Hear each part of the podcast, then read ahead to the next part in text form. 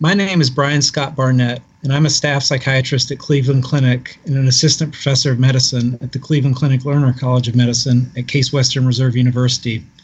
I wrote this essay about my patient with serious mental illness who cycled between a state hospital, shelters, nursing homes, and psychiatric units with no permanent place to land. The patient's name in this essay has been changed to protect her privacy. Unable to regain admission to the state hospital she'd called home for more than a decade, Miss F had been drifting in and out of short term psychiatric facilities for years before arriving at our inpatient unit. She would spend more than half a year dwelling within the narrow confines of our unit as we struggled to secure safe placement for her. She said little during her time with us, although her silence conveyed nearly a half century's worth of suffering in a way that words couldn't. Often, there was not much for me to write in her chart about our one sided conversations, although they were nevertheless unsettling. In many notes, I described her affect as flat, although occasionally, if I took the time to gaze long enough, the mask that schizophrenia had fixed on Miss F's face betrayed a subdued melancholy. This shook me, so I didn't do it often. Miss F ate only when food was placed in front of her. She brushed her few remaining stubs of teeth only after nurses begged her to do so and when they supervised her. When they encouraged her to bathe, she made her way into the shower, but rarely managed to turn on the water. Similar to so many others with schizophrenia, Miss F had badly neglected her physical health, and our nurses routinely struggled to convince her to take medications for conditions that, if left untreated, could greatly shorten her life. The only family Miss F seemed to maintain contact with was her sister, who'd once been her guardian. Their relationship couldn't withstand the continual disagreements about Miss F's psychiatric care, so after years of strife, her sister finally relinquished this role to a court appointed guardian. Miss F's sister never gave up trying to influence her care, though. She wrote to me about her dislike for Miss F's new guardian, who had anticipated this contact and expressly forbade me from sharing information with her. I occasionally saw Miss F speaking into the unit phone between long periods of silence and assumed she was speaking with her sister or guardian. However, that assumption was dispelled when our secretary, who dials the telephone numbers for patient calls, told me one day that Miss F usually didn't request that she dial any number at all. On rounds, I most often found Miss F mummified in her bed, her body wrapped tightly in a blanket from head to toe, encapsulated from the world. For weeks at a time, she stayed that way for much of the day, immersed in smothering silence. Then she'd leave her room and curse at us for no clear reason, before suddenly clamming up again. We didn't mind. These profanities gave some language to her pain, although it told nothing of its source. Although most of my patients are discharged after only a week, I felt I knew Miss F the least of them all, despite her much longer stay. Her mind was a distant place to me, almost totally inaccessible to outside approach. Little by little, though, her deep anguish began to show itself. She confided that as a child, someone had inserted a syringe deep into her brain, stealing her identity. She said she had also been held captive in a cloning facility for much of her early years. Although these experiences appeared to exist only within her mind, she suffered in our shared reality as well. Once she revealed the haunting loss of her son to an overdose. At other times, she recalled fonder memories. One day, out of the blue and many months into her stay, Miss F told me she was upset about receiving bacon for breakfast. She said she was a vegetarian. She told me about her passion for vegetarian cooking and deep love of animals. She used to visit the zoo several times a week to watch and photograph its residents, particularly the elephants. After this uncharacteristically productive conversation, I was convinced I'd finally broken through. But the following morning, I found that the silence had taken her once more. Miss F's schizophrenia had proved impervious to all known psychiatric treatments, leaving much of her life to unfold between the walls of state hospitals, homeless shelters, nursing homes, and short term units like ours. Decades ago, a state hospital would have provided her a lifelong home. Now, her hospitalizations at these facilities had grown ever shorter in the years leading up to her admission at our unit. In fact, the bar for admission to a state hospital had risen so high in recent years that it had been impossible for her to return there at all. In the few years since her last state hospital discharge, Miss F had been psychiatrically hospitalized at our facility eight times and countless times at others. Many treatment teams had tried to secure her readmission to a state hospital during those stays, but all had failed. Her case is a prime example of just how dysfunctional our mental health care system is. Had she been jailed for committing a crime, she would have easily been found incompetent to stand trial and given the first available state hospital bed. But she hadn't been, so she languished in our facility, unaware of when she'd leave or where she'd go when she did. Miss F had ended up hospitalized at our unit after violently lashing out at a staff member at her nursing home. Although that person didn't press charges, given Miss F's severe mental illness, the facility's management felt overwhelmed and she wasn't allowed to return. When we attempted to discharge her to another nursing home a few months into her stay with us, she failed the pre admission screening and resident review. During this review, Medicaid certified nursing facilities evaluate potential admissions for serious mental illness. If this illness is found to be the primary reason preventing the community placement of the patient, Medicaid won't pay for nursing home admission, as it deems nursing homes an inappropriate setting for these patients. In the past, enforcement of this requirement was lax, but it has significantly tightened in recent years. Because Miss F didn't pass the evaluation, finding a safe alternative placement for her fell to our team. In general, Medicaid's position that nursing homes aren't the best option for patients such as Miss F makes sense because these facilities often have few psychotherapy options, their clinicians frequently have limited experience treating serious mental illness, and their patient care environments aren't designed to minimize the risk for self harm in patients who are suicidal. However, a nursing home was far better for Miss F than the alternative we desperately hoped to avoid, discharging her to a homeless shelter amid a frigid Cleveland, Ohio winter. We explored every assisted living facility and group home we could find, but all refused Miss F. So we turned to our Hail Mary plan, getting her back into the local state hospital. To do so, we faxed hundreds of pages of records and fielded question after question from the hospital admissions committee. Once again, we failed. Incredibly, the committee felt she was too high functioning. Prospects for safe discharge suddenly dimmed. Fortunately, an experienced social worker on our team remained convinced we could place Miss F somewhere if we kept tracking down records from past hospitalizations.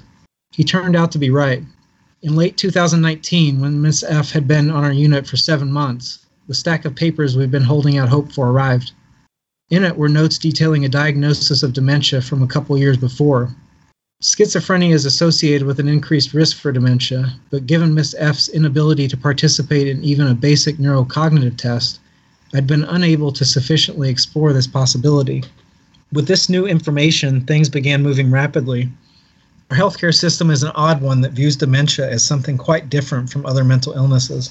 So different, in fact, that a dementia diagnosis opens many doors to care that are closed to patients with schizophrenia, including one leading to Medicaid coverage for nursing home placement. Had we not discovered those records, Miss F might have died in the cold on the streets, but instead, within days, she was discharged to a nursing home. I can't help but wonder whether she'll be back. Miss F, similar to many others, is a victim of the deinstitutionalization that began in the 1950s. At that time, psychotropic medications were coming into widespread use, and the horrors of asylums were just coming to light. With the resulting public outrage and governmental budgetary constraints, states began to shutter many of their psychiatric hospitals and transition the patients back into the community. State governments hoped that by building short term psychiatric units in general hospitals, they could draw federal dollars via Medicaid to help care for residents with serious mental illness, helping defray the cost they would have otherwise borne alone if all of those patients had remained in state hospitals. Deinstitutionalization ushered in vast improvements for the lives of many with serious mental illness, and with the passage of the Community Mental Health Act of 1963, there was hope that community mental health facilities would assume many of the state hospitals' past roles However, the promised funding for community mental health resources has never fully materialized, leaving many without the services they need. When those services are funded, they can serve as potent tools for keeping people with serious mental illness in the community. Assertive Community Treatment, or ACT, has been particularly successful, with a 2017 study by Jorgen Aagaard and colleagues concluding that it undoubtedly reduces hospitalization ACT teams consist of people with expertise in psychiatry, psychotherapy, nursing, social work, and job training, which allows these teams to provide individualized services to patients with serious mental illness in their own homes. Permanent supportive housing is also proved effective for these patients. This intervention combines affordable housing with services tailored to patients' needs, such as mental health and addiction counseling, case management, and vocational support. Some states also contract with private psychiatric hospitals to secure dedicated beds for uninsured and other patients who were previously treated in state hospitals for short periods, a more financially sustainable arrangement than operating numerous state hospitals. However, some patients cannot safely remain in the community no matter how many resources are available. Despite this, states haven't stopped closing state hospitals. According to a 2016 report by the Treatment Advocacy Center, the number of state hospital beds has now decreased to fewer than 12 per 100,000 people, which is well below the 40 to 60 per 100,000 people necessary to meet current demand. That's the lowest level since record keeping began. According to the Treatment Advocacy Center report, in 2016, just 37,679 beds remain nationwide a 17% reduction since 2010, and a staggering 96.5% drop from peak levels in the 1950s. A 2014 report, also authored by the Treatment Advocacy Center, contained the stunning revelation that correctional facilities now house 10 times as many patients with serious mental illness as state hospitals. Of the few remaining state hospital beds, nearly half are filled by forensic patients, according to the Treatment Advocacy Center. Forensic patients are patients with serious mental illness transferred from correctional facilities, most often because they are either incompetent to stand trial or have been found not guilty by reason of insanity. Forensic demand for state hospital beds shows no signs of slowing either. A 2017 study by the National Association of State Mental Health Program Directors revealed that the number of such patients in state hospitals increased by 76% from 1999 to 2014. Although not technically considered forensic patients, sex offenders at high risk for recidivism, who have been civilly committed for treatment after completing their prison sentences, are also frequently housed in state hospitals, further straining the scarce inventory of beds. Because state hospital bed counts aren't increasing despite the uptick in forensic demand, fewer and fewer beds remain for patients like Miss F, who are not involved with the criminal justice system.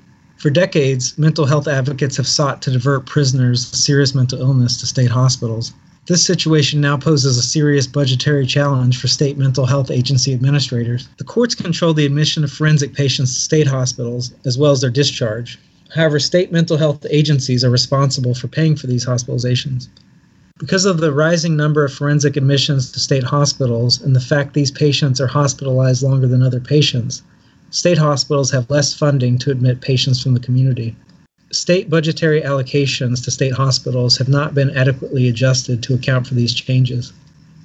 As a result, patients like Miss F are regularly being locked out and left to cycle through short term psychiatric facilities, emergency departments, general hospitals, homeless shelters, and the streets.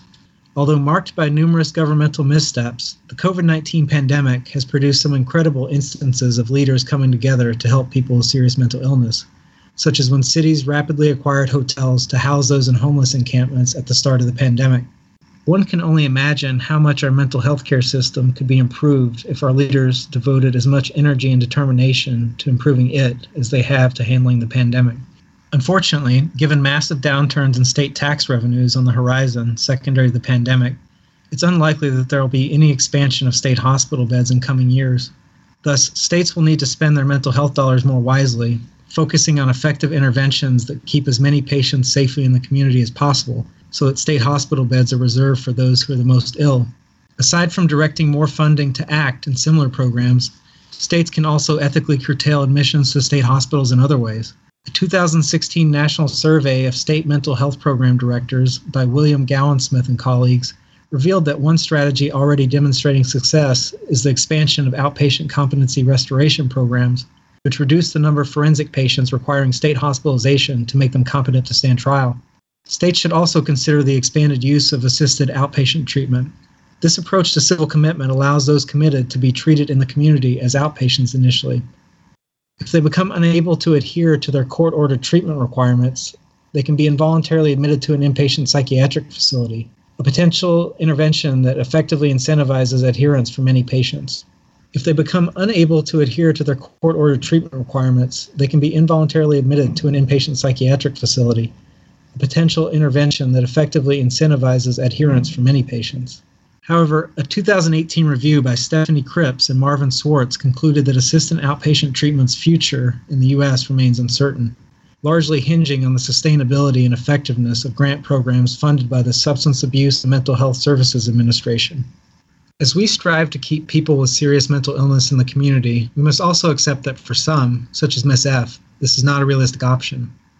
Although we may rarely hear the voices of people like her, their silence doesn't mean they aren't among us in need of a safe, stable place to call home. Getting them into a state hospital shouldn't require that they pass through a jail first. We can do better.